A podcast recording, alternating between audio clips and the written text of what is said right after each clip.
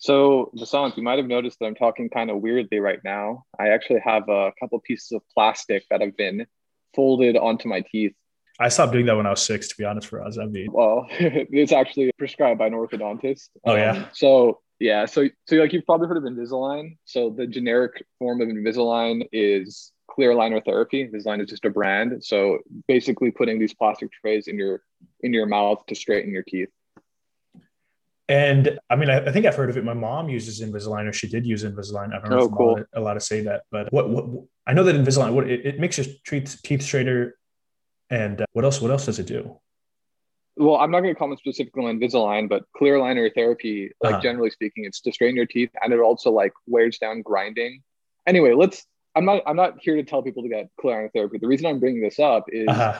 I, I'm actually super hyped to, to get this because that's what my company did. I worked for a startup for six years. I was, I was the first employee, and we built three D printers for the dental industry. So finally the chance to like eat my own burger, so to speak. Yeah, is really exciting. I mean, part yeah. of it I did to straighten my teeth, but a big part of it was just to use my startup in my own mouth, which I bet Mark Zuckerberg can't say.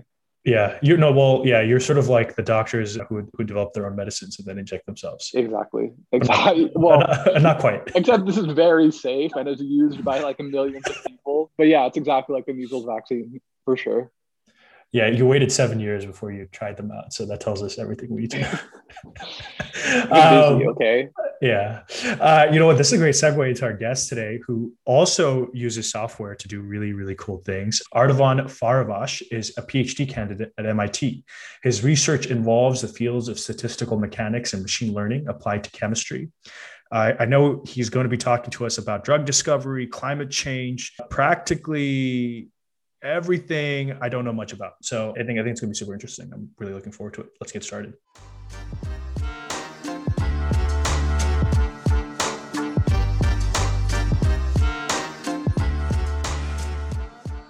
Welcome to the podcast. Thank you for joining us. I'm glad to be here. I think let's just jump right into it. What are you working on right now? What are you researching? Right now, so my research generally is in the like uh, the interplay between like statistical physics and machine learning. And right now I'm researching ways to essentially solve equations of motion in statistical physics using machine learning. So it's very abstract. That's kind of what's gotten my interest right now, but we can talk about other projects that maybe are more concrete too. So what department are you in exactly? Are you in the physics department or are you in the computer I'm in the, I'm in the chemistry department. I'm in the, the chemistry, chemistry department. department. I'm in the chemistry department. But sort of I've discovered over the course of my research that I enjoy practical problems. So I like to have at least one project that's practical, but I also enjoy abstract problems a lot too. So as I've uh, gone through my PhD, I've kind of put my hands in a little bit of both, a little bit of practical chemistry, like how do we make better solar cells and better batteries, but also a little bit of abstract stuff, like how do we solve really hard equations that will eventually help us build like better materials and better drugs. So right now, the kind of primary project that I'm working on is more on the abstract side. I'm working on class of equations that are called stochastic differential equations. So these show up a lot in finance because, you know, if you think about stock prices, what is that? That's a bunch of jagged lines, you know, and you want to predict the future, and the future stochastically it's some probabilistic function of the past, right? So the same kind of models actually end up being very useful in chemistry when you do want to describe something that's in a very noisy environment. So there's a lot of aspects. There's a lot of problems like that in chemistry. There's problems where like you have protein in water. So the water is a very noisy environment.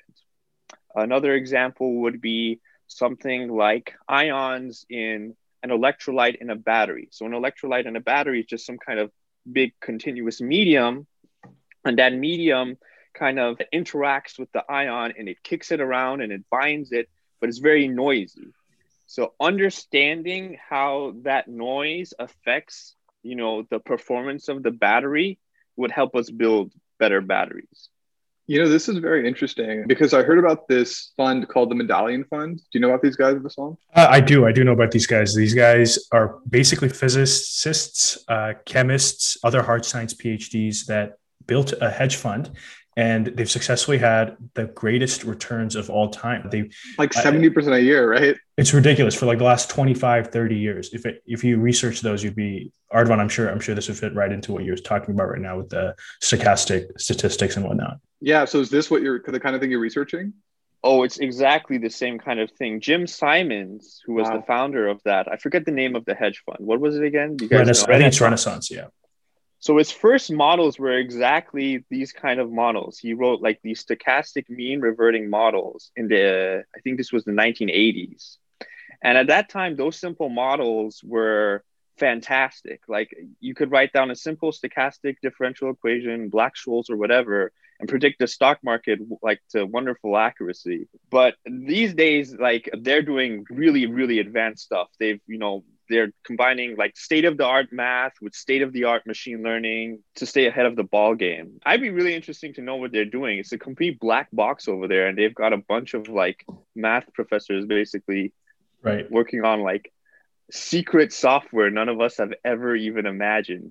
Right. And so maybe to ground this into like a real world application, the research that it is you're doing, when you graduate and you're looking for a job, what kind of job would you be doing? I think definitely I'd be coding a lot. I think like if I was to go into industry, what I'd probably be most interested in is something like computational materials design or computational drug discovery. And yeah, that involves a lot of coding to, you know, build, you know, programs that can predict the properties of materials before you ever produce them in a lab. Sure. So your yeah. so your background before getting into your PhD program was not coding, is that correct? It was a little bit of coding. So my background was, I, I started out as a biochemistry major, kind of convinced I wanted to become a doctor. And there was sort of a gradient of coding along my undergraduate years, where like I started out first year undergraduate, like, hell no, I want to do medicine. And I want to heal people, and I don't want to touch a computer, and I'm just going to take chem- classes in like human health and like molecular biology. And then kind of after I took my first C S course, it just kind of sucked me in more and more. And then I eventually just became someone who codes all day. Wow. It sounds like, you know, there are all of these fields in the hard sciences where you really can't get that much done without knowing how to at least process data through languages like R. But I mean, with what you're doing, that that's way more, that's that's basically, I mean, that, that that's straight up programming. I mean, you're a straight up coder. Would you say that's common in your fields that, I mean, everyone needs to code to be able to make an impact in the hard sciences? Yeah. So what I'll say is that in like physics and engineering, they've been friends of coding for a long time, since the beginning of basically programming languages. But chemistry and biology, this sort of revolution in the like applicability of computational sciences is relatively recent. And in chemistry in particular, I'd say even maybe just like ten years ago is where you start to see the real applications come through. And part of the problem is that a lot of chemistry is based on a lot of qualitative insight. It's based on a lot of intuition. When you go into like a chemistry lab and you say, okay, how do we build, how do we build a synthetic pathway for a new molecule? You know, you don't solve a bunch of equations to figure out how to do that. You have a lot of chemical intuition for how, you know, a certain reaction should go a certain way. And based on, you know, having however many years of experience, like decades of experience, you can do a pretty good job of guessing what to do and when in order to get you to the final product you want.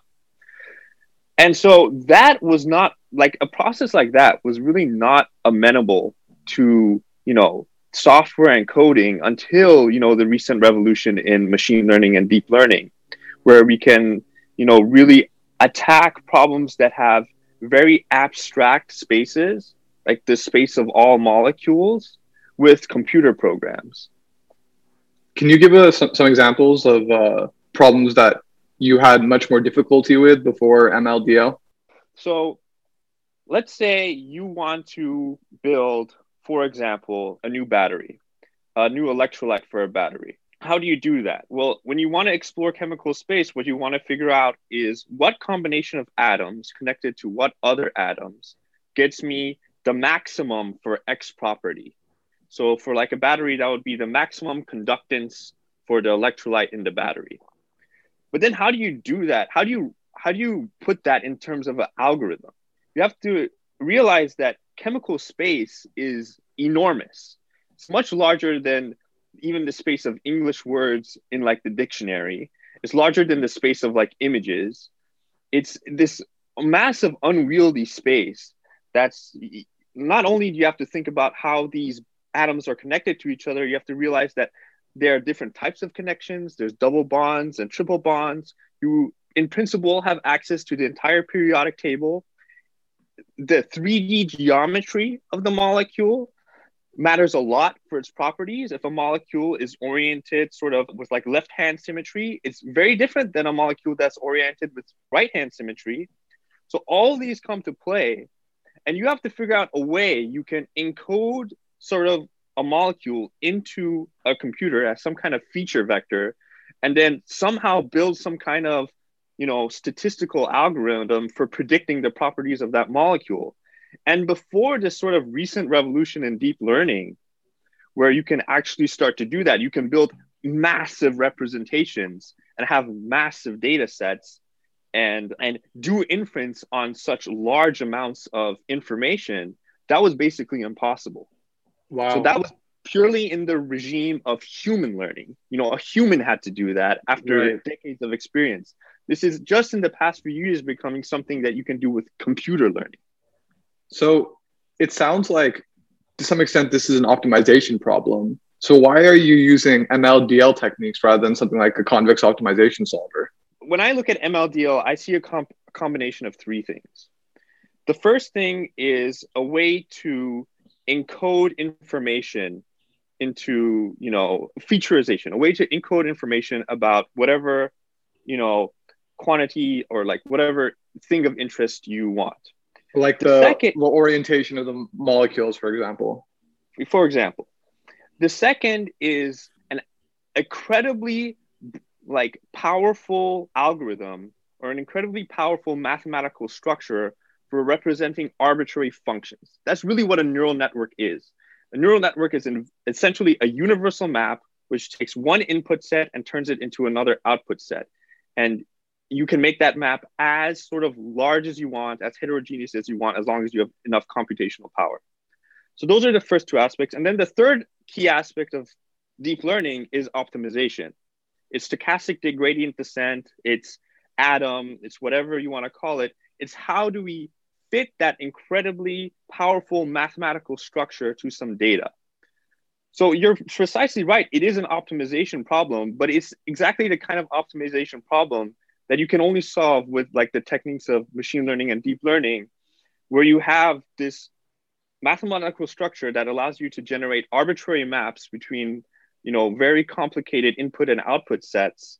And then you have a way of optimizing the parameters of that map, that function. Artie, that sounds uh, super interesting. A little over my head, if I had to be honest. I've been Sorry. just trying to trying to trying to keep up. No, no, no, no, no. This is this is great. This is great information. I, I I think one thing you mentioned earlier is one of the sort of key ingredients for all of this to exist and and for you guys to really operate in the space is is the data. And and I guess I'm curious, where are you guys getting this data? In, in this advent of the space where you have techniques like M L and D L, who's providing you this data? And really, how big is this data? How far back does it go? You know, this is actually a fantastic question. I mean, I mean, you can like, what's the main problem with, with any application of D L? Is how do you get the data and uh, where do you get the data and do you have enough data? So that is the problem we're having right now too. So data can come from two sources. Data can either be generated experimentally. So the experimentalists can try a bunch of different molecules in lab and measure their properties, you know, measure the conductance of the electrolyte. And then we can go and we can, you know, type that data in or record that data or pull it from the existing literature and uh, then use that to build a model. That's one type of, that's one approach. The other approach would be to generate the data yourself. So there are like algorithms that use quantum mechanics and statistical mechanics and first principles physics to predict the property of, say, an electrolyte before you ever do anything in the laboratory. So you can go onto a computer yourself and design an electrolyte on the computer and then run a simulation and get a decent prediction for the properties. Wow. Both of these have the same problem though, which is that, oh my God, is it expensive? So oh. experimentally, obviously experiments are expensive. You know, nobody wants to, you know, just, you know, test one hundred thousand different, you know, permutations of a molecule during their PhD. You know, that's, first of all, that's extremely boring for people. So scientists just don't want to do that. And then also, I mean, it's expensive. The materials costs, the human labor costs, they're huge. You need, like, you know, specialists to do these kind of experiments. And on the computational end, it's much cheaper, but Uh, you still run into this problem where potentially you're burning like hundreds of thousands or millions of C P U hours to just produce the data set you need to do the M L. And sometimes you get into the problem of you've done so much computational work to produce the data set, what's the point anymore? You've kind of already explored this space doing all the work you needed uh. to produce the data set.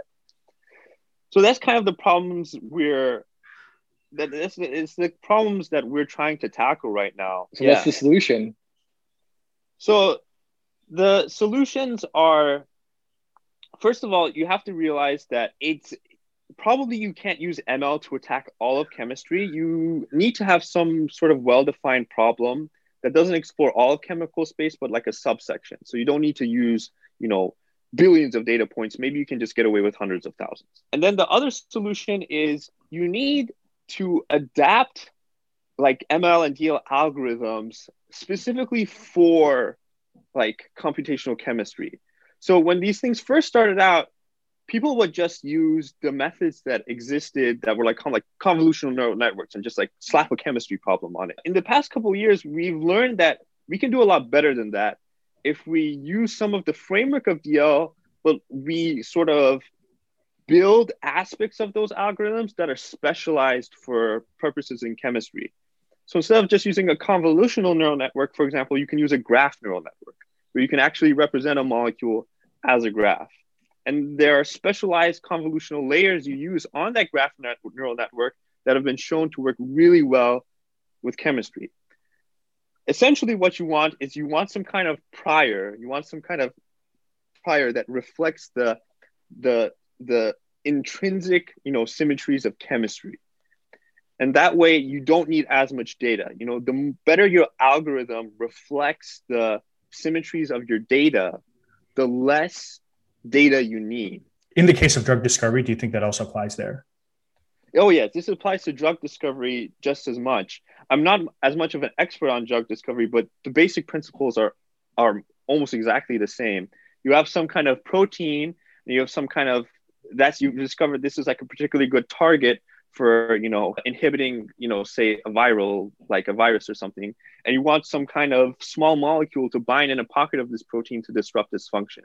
So in that case, you run up against the same problem. You want to optimize this small molecule. You have this sort of chemical, you know, space you're searching over in order to find something that optimally fits in this pocket and, you know, disrupts the protein, for example. The, the problem you run into with drug discovery is only that sh- biology is so multifaceted. So not only do you have to worry about stuff like, you know, how well does this drug bind? You have to worry about like the bazillion other proteins this drug could possibly bind to that might cause side effects. You have to worry about whether this drug can, like, you know, pass the, pass the blood-brain barrier, if it has to work in the brain, for example. That's so it, ultimately the problem with drug discovery is that you always need to do clinical trials. Computational computation can It, it, it can work, it can reduce your costs a lot. It's played an extremely important role in some really important drugs, like anti-H I V drugs were first discovered on a computer before they were made in lab. Wow. So yeah, there's a long story of Merck and how they they built these first kind of revolution in H I V drugs on a computer. Can you expand on that? Yeah, yeah. So comp chem prior to, let's say, two thousand five, was mostly an academic thing. Like industry didn't really take it seriously, and for good reason, because it was so expensive and so kind of abstract that nobody thought you could ever use this stuff to make something that you can make money with. And then along comes Merck in sort of the late nineteen nineties and early two thousands, and their sort of comp chem team plays like a really pivotal role. They're the ones who first make this molecule and propose it as a anti-H I V drug. And that ends up, you know, revolutionizing anti-H I V like uh, medication. I mean, you've heard about people like Magic Johnson now that essentially have like no H I V in their bloodstream. And then once this, like once everybody just realized what had happened, like by, I forget when the clinical trials ended, I think it was the mid two thousands, there was like an article written, I think in, in like Scientific American or Forbes, which was like, hey, everybody, did you know you could do, like these drugs were discovered on a computer. And then it just exploded. Then like all the drug companies wanted to get in on this. So I think at every drug company now, like every major pharmaceutical, there is a small to medium sized team of computational chemists. You were saying that, you know, the industry came in, they built the space out, they made it even more famous, they made it more interesting for people to study. Can you name other fields or careers or areas that have expanded because of industry jumping in, the hard sciences? One example I'd say in biology might be something like sequencing, hmm. where a lot of like human genomes project started off mostly as an a- academic thing, like let's let's sequence the human genome to uh, you know figure out more about you know human biology. But then I think a company was Illumina came in and they figured out a way you could sequence the genome super fast and unbelievably cheap. And so they really democratized sequencing, and now you have companies like twenty-three and me, which will just do it for anybody.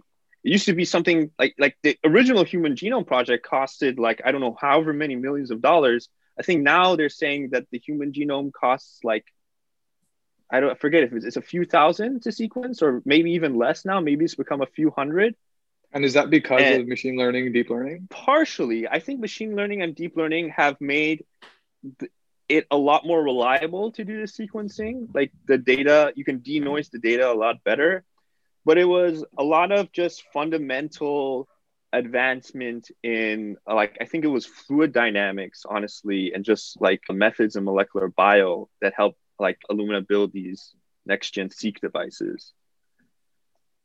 So, you know, back to what you were saying about Merck, I mean, revolutionary thing that happened to our economy in the last twenty years is that startups became incredibly cheap to found, because they just required you to basically just required a computer and someone who knew how to use it, you know, mm-hmm. with Facebook, Instagram, all these types of companies. So when we talk about computational drug discovery, computational biochemistry, are there sort of a couple kids in their garage with almost no capital founding companies that could really blow up? There are. There's quite a few I know in Boston right now. There's just one I was looking at the other day, Reverie Labs, which is founded by just a couple Harvard undergrads that just graduated, wow. I think, a couple years ago. There's another one I know over in SoCal, Anton. That's the same kind of idea. These are a bunch of just small startups. So Reverie Labs is computational drug discovery. So I forget exactly what, but they have a class of diseases, and they're, I think, betting on the fact that they can discover uh, potential drug targets much faster than the pharma companies can, get some patent out, patent outs early, and then, I don't know, I'm I'm not part of their team. I don't know exactly what their business plan is. And I think Anton is more on the material side of that end. But to your question of whether they can, you know, make it big and, you know, go from their garage to making billions of dollars, I mean, we don't know yet. I mean, it's so new. It's past five years, past three years, past two years. It hasn't been done yet.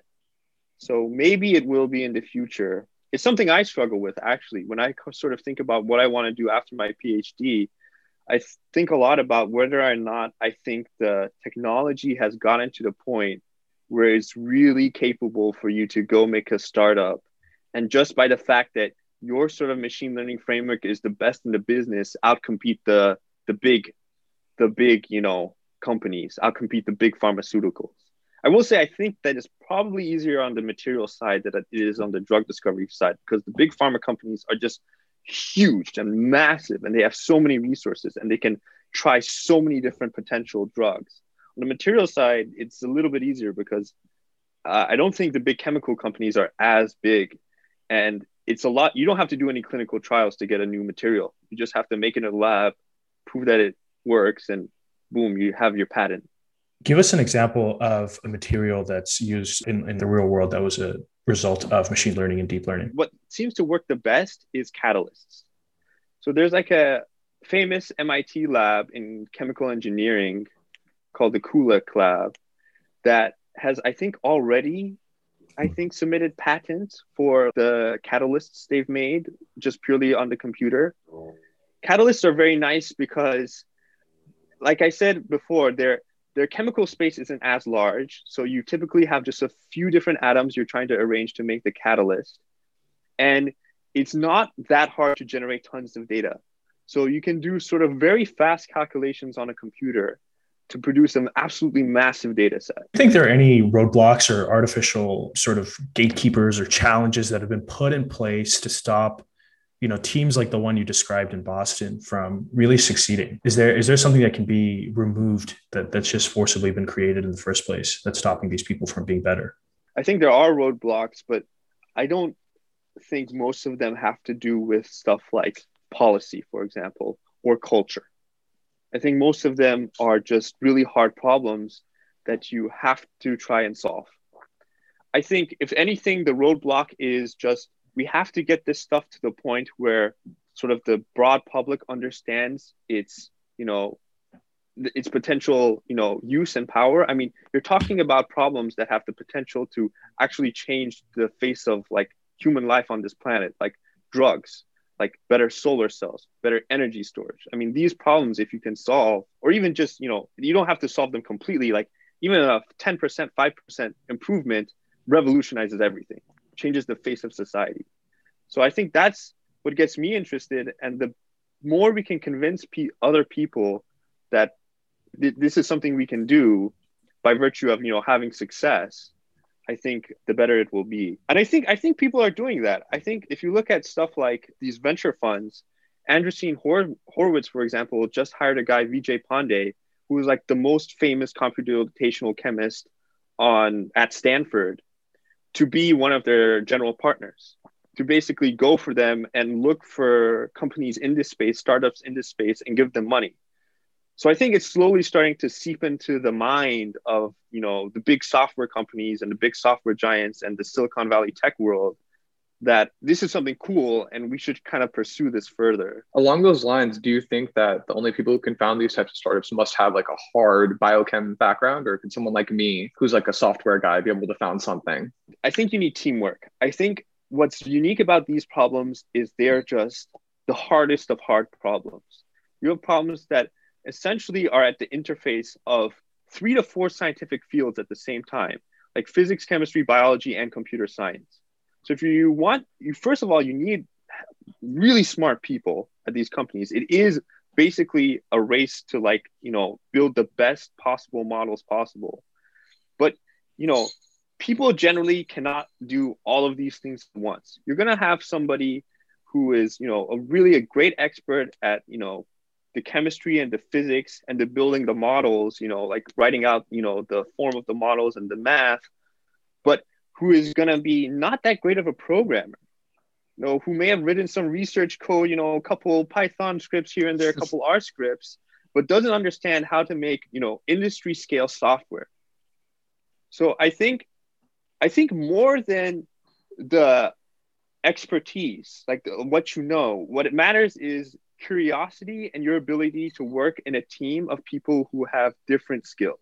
And it sounds like a, you know, part of this is getting these fields that didn't speak to each other as much to link up. So getting people in the computer science department to get lunch with people in the chemistry department. So maybe, you know, they start talking and a startup comes out of that. Yeah, exactly. That's exactly, I'd say that's one of the main issues is how do we get people who have, you know, traditionally for the past hundred years, not liked to talk to each other, but just had no reason to talk to each other. Right. And how do we get them to kind of sit across the table and solve problems with each other? And I think there's tremendous, you know, opportunities if they do that. And, you know, at places like M I T, I'm starting to see it happen. Well, I, maybe we can say this. If any of our listeners are, you know, strong software people who are thinking of founding a new social media company, maybe consider going into computational biology and chemistry instead. A great place for us here is to dive into bioinformatics. It is a subject, I think, that is the definition of what you just described. What is bioinformatics? So I'm not a bioinformatics PhD, but I can give you this sort of basic laydown. Bioinformatics is how we represent biology in terms of data, like, you know, stuff like, I mean, easy stuff, easy examples would be stuff like D N A. I mean, you represent it in terms of, you know, four, like a four uh, integer base code, like A, C, T, and G. So how do we represent biology as data? And then how do we use that data to make inferences about the molecule? So, or sorry, inferences about an organism. So like, for example, how do we take the set of all M R A, mRNA molecules you have and look at them and see that there's an abnormality in them, and that tells us that you have a specific type of disease. So this this really sounds like straight up coding bio. Like, did this even exist before people were writing code in this field? Bioinformatics is a little bit older than cheminformatics, because bioinformatics, I mean, as early as like nineteen eighties, I mean, people knew, I mean, people, like, ever since the discovery of D N A, people knew, oh, there's like a code for life. It's A, C, T, and G, and that encodes all the information in all of your cells. So bioinformatics has been around for a while, and they, I mean, the they didn't always use deep learning and stuff. They used sort of more traditional statistics. Bioinformatics has gone through a long evolution to get to where it is now. The, the, the new thing in bioinformatics is just that, so nowadays we kind of have a more nuanced vision of data and biology, where we understand that actually just looking at stuff like your genetic code, your genome, and your maybe your transcriptome actually doesn't give us all the information about what makes you you. There's a bunch of other really interesting stuff, like the space of all metabolites in your body, the metabolome, or how your D N A is packed. Like how, so this is really interesting. So it's not just your sequence of D N A that matters. It's how your D N A is folded together and packed within this cell of the nucleus, and which areas of that D N A sort of have enough open space that something can come in and read them. So these days, what we've discovered is that the three D structure of your D N A is one of the most important things to understanding your gene expression. So I think there's a new type of sequencing called Hi-C, and that allows you to not only sequence the genome, it allows you to look at how the genome is structured. So in three D space, what parts of the genome are next to what other parts of the genome, and wh- where do they contact and stuff. And I think it's been, in the past few years, people have been looking at, well, okay, how do we use that to sort of control which genes can we can we turn on and off? Or even wow. What is the science of, you know, gene, exp- like why do certain genes turn into skin cells or brain cells or whatever? So very practically speaking, I'm just trying to sort of understand, how do you get information like the genome into code? And then how do you turn that code into actionable intelligence that you can use? Okay, so a simple example might be something like, there's a cancer cell, and you want to understand what has what mutation has happened that made this thing cancerous.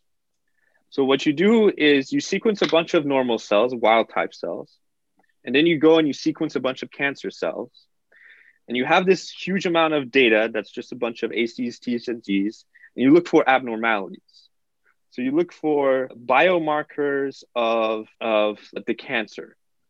So oftentimes these, sometimes you need deep learning, sometimes you don't. Sometimes it's very simple. Sometimes you say, oh, there's a there's a single mutation, there's a S N P right here, and that's the that's that's mutation right here is what's causing the cancer. But sometimes it's a lot more complicated, and you need a lot more data to, you know, figure out what's going on, depending on the disease and stuff. When I was in my second year, between my second and third years of undergrad, I did an internship at Harvard Medical School where I did something like this. So what we were looking at that time was not cancer. I think it was Alzheimer's and other neurodegenerative diseases.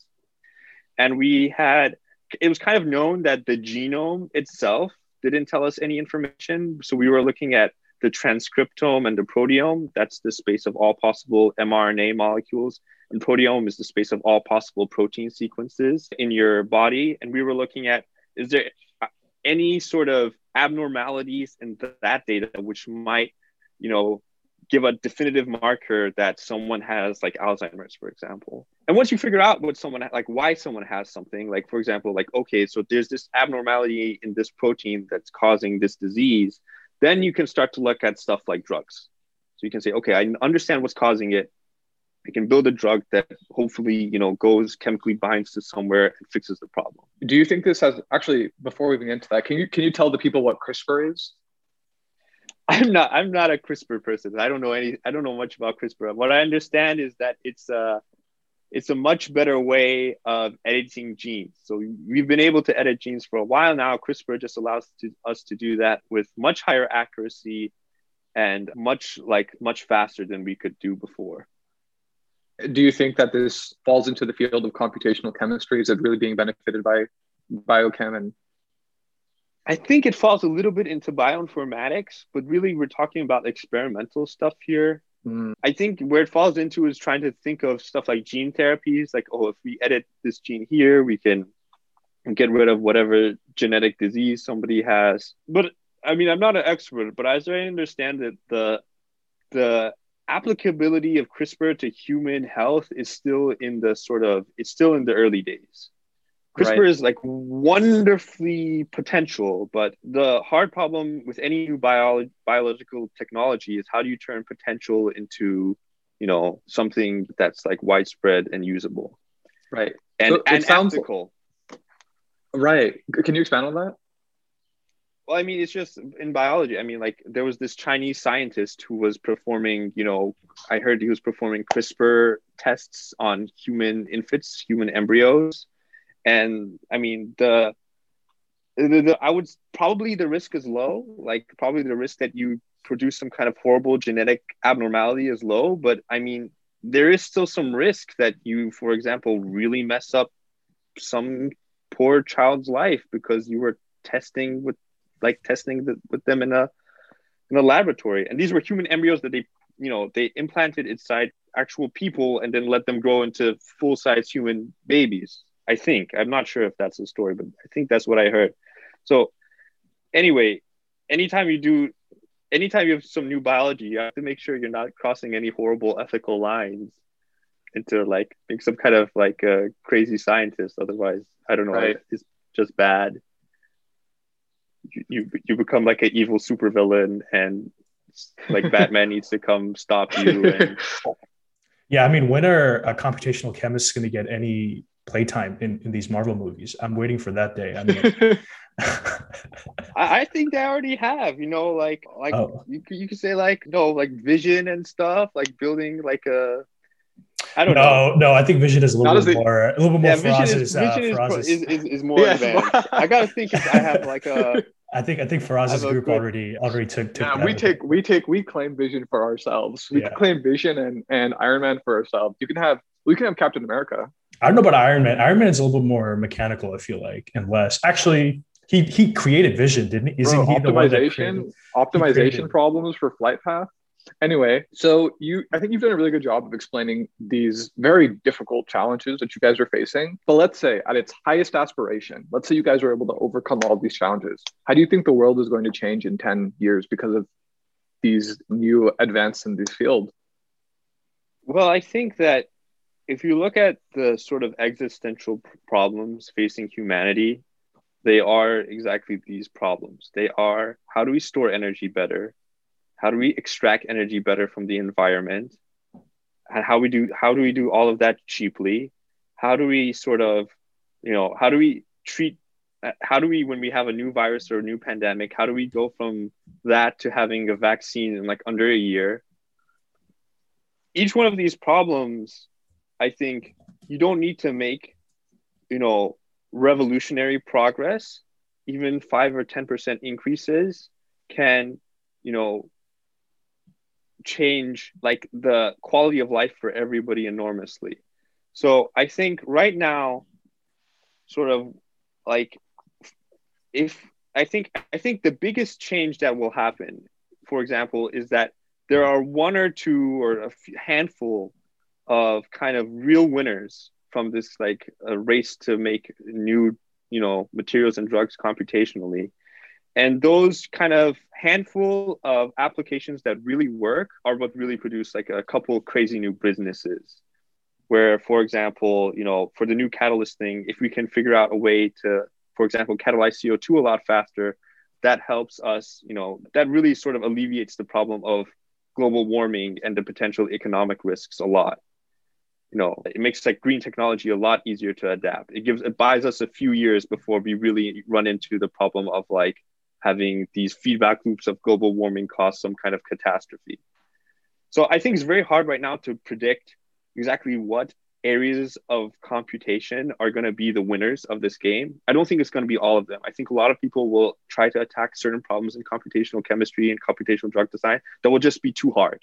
And it will, it, until we spend like ten years, we won't know that it's too hard. But whatever are the couple ones that really end up working, whether it's like catalysis or, you know, specific, you know, drug discovery program, I think they will be like, I think they will produce huge industries that I think will actually have, you know, a very, they, they will like make people's lives better.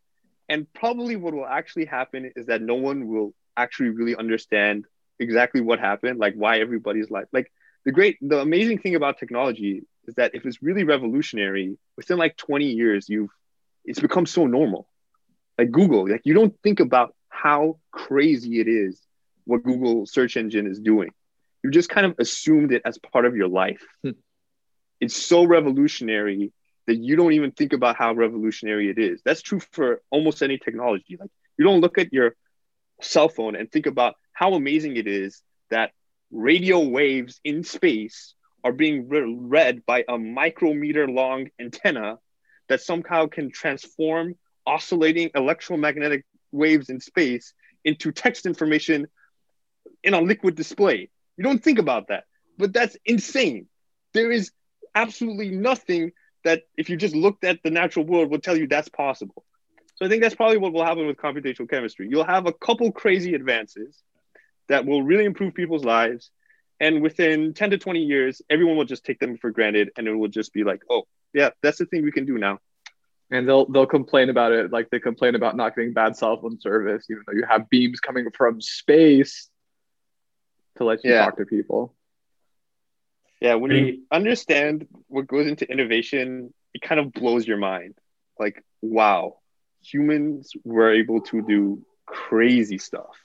Right. Ardavan, you've mentioned to me before that maybe there's ways we're hurting innovation and th- there are ways we can make innovation faster. Can you speak on that?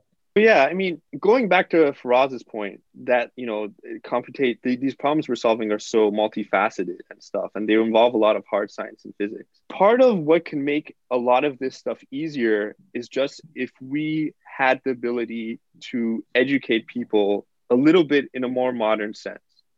So we currently have this education system that I think is tailored, I think, a little bit to, you know, science of ten to twenty to thirty years in the past, where sort of, you know, you're learning calculus in the final year of high school. But in order to tackle the problems that we need to tackle, I mean, I there are people who need to like be coming into college already knowing like computer science and like, I would say calculus and linear algebra, just ready to go. And then from that fundamental groundwork, build like building up whatever, you know, whatever your particular interest is, whatever you you want to go from there. I think we struggle a lot in this field because, you know, in college in the first two years, we're just trying to play catch up with the new students, kind of teach them, okay, here's the basic stuff you need to be able to do in order to innovate.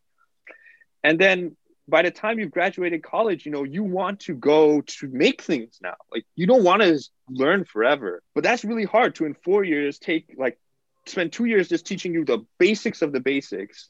And then in the other two years, get you caught up to make stuff now on this level, you know? So I think one of the things that holds us back is just the fact that we need to educate people in a way that allows them to tackle these problems sooner.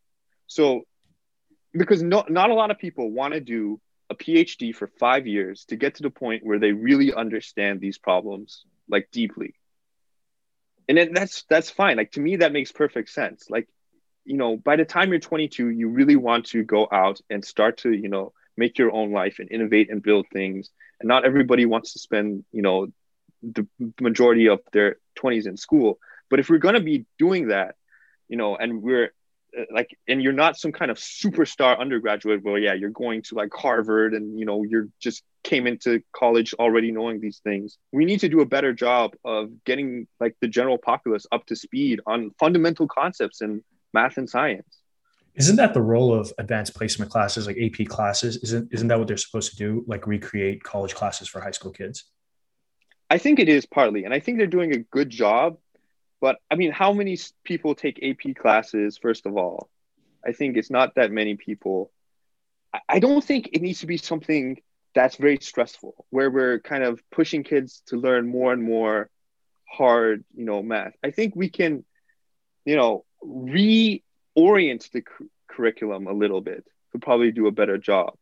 I mean, I'm not an expert on education, but I, I sometimes wonder, like, you know, we spend a lot of time drilling these students on how to do basic computations in math classes, how to multiply matrices.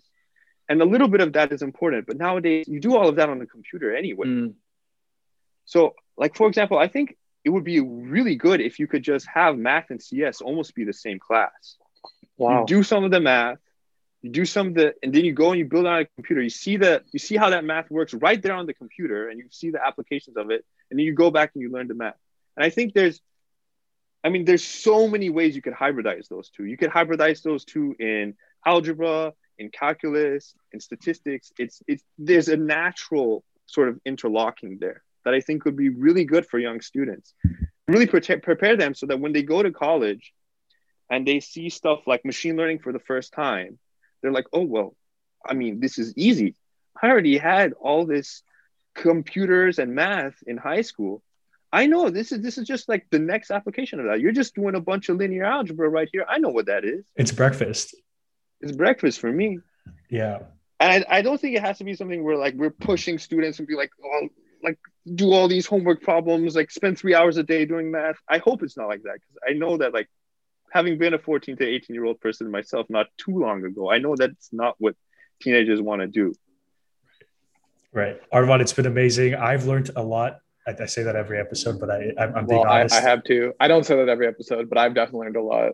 Oh, okay. We're going to have to talk about that later for us. Yeah, Ardavan, last, last question for you. What is the best piece of software that's ever been built, either in recent history or of all time? This is a question I struggle with, because it's like, what is the best?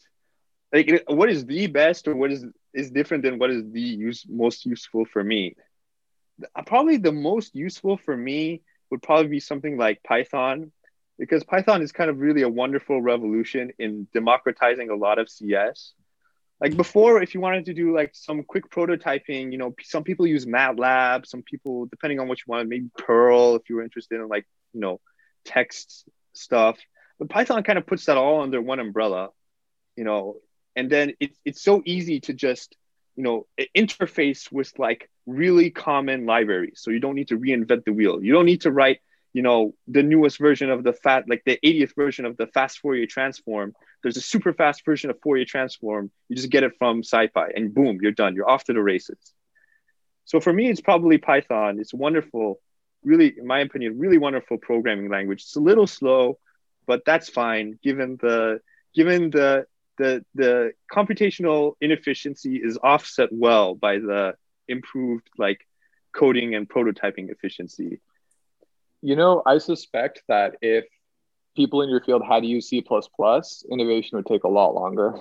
Oh, for sure. For sure. I used to code in C and C plus plus a little bit in undergrad and a little bit in my first year of chemistry grad school. But in the past like year, year and a half, I've pretty much only used Python. And the thing is, I always kind of run into this question when I start a new project, like, is it worth the amount of time it will take for me to build this in C plus plus versus the efficiency bonus I get? And for like ninety-nine percent of the question, like the questions I answer, usually it's not worth the amount of time, extra time. Thank you so much, Ardavan. We really appreciate it. Uh, thank you guys. This was fun.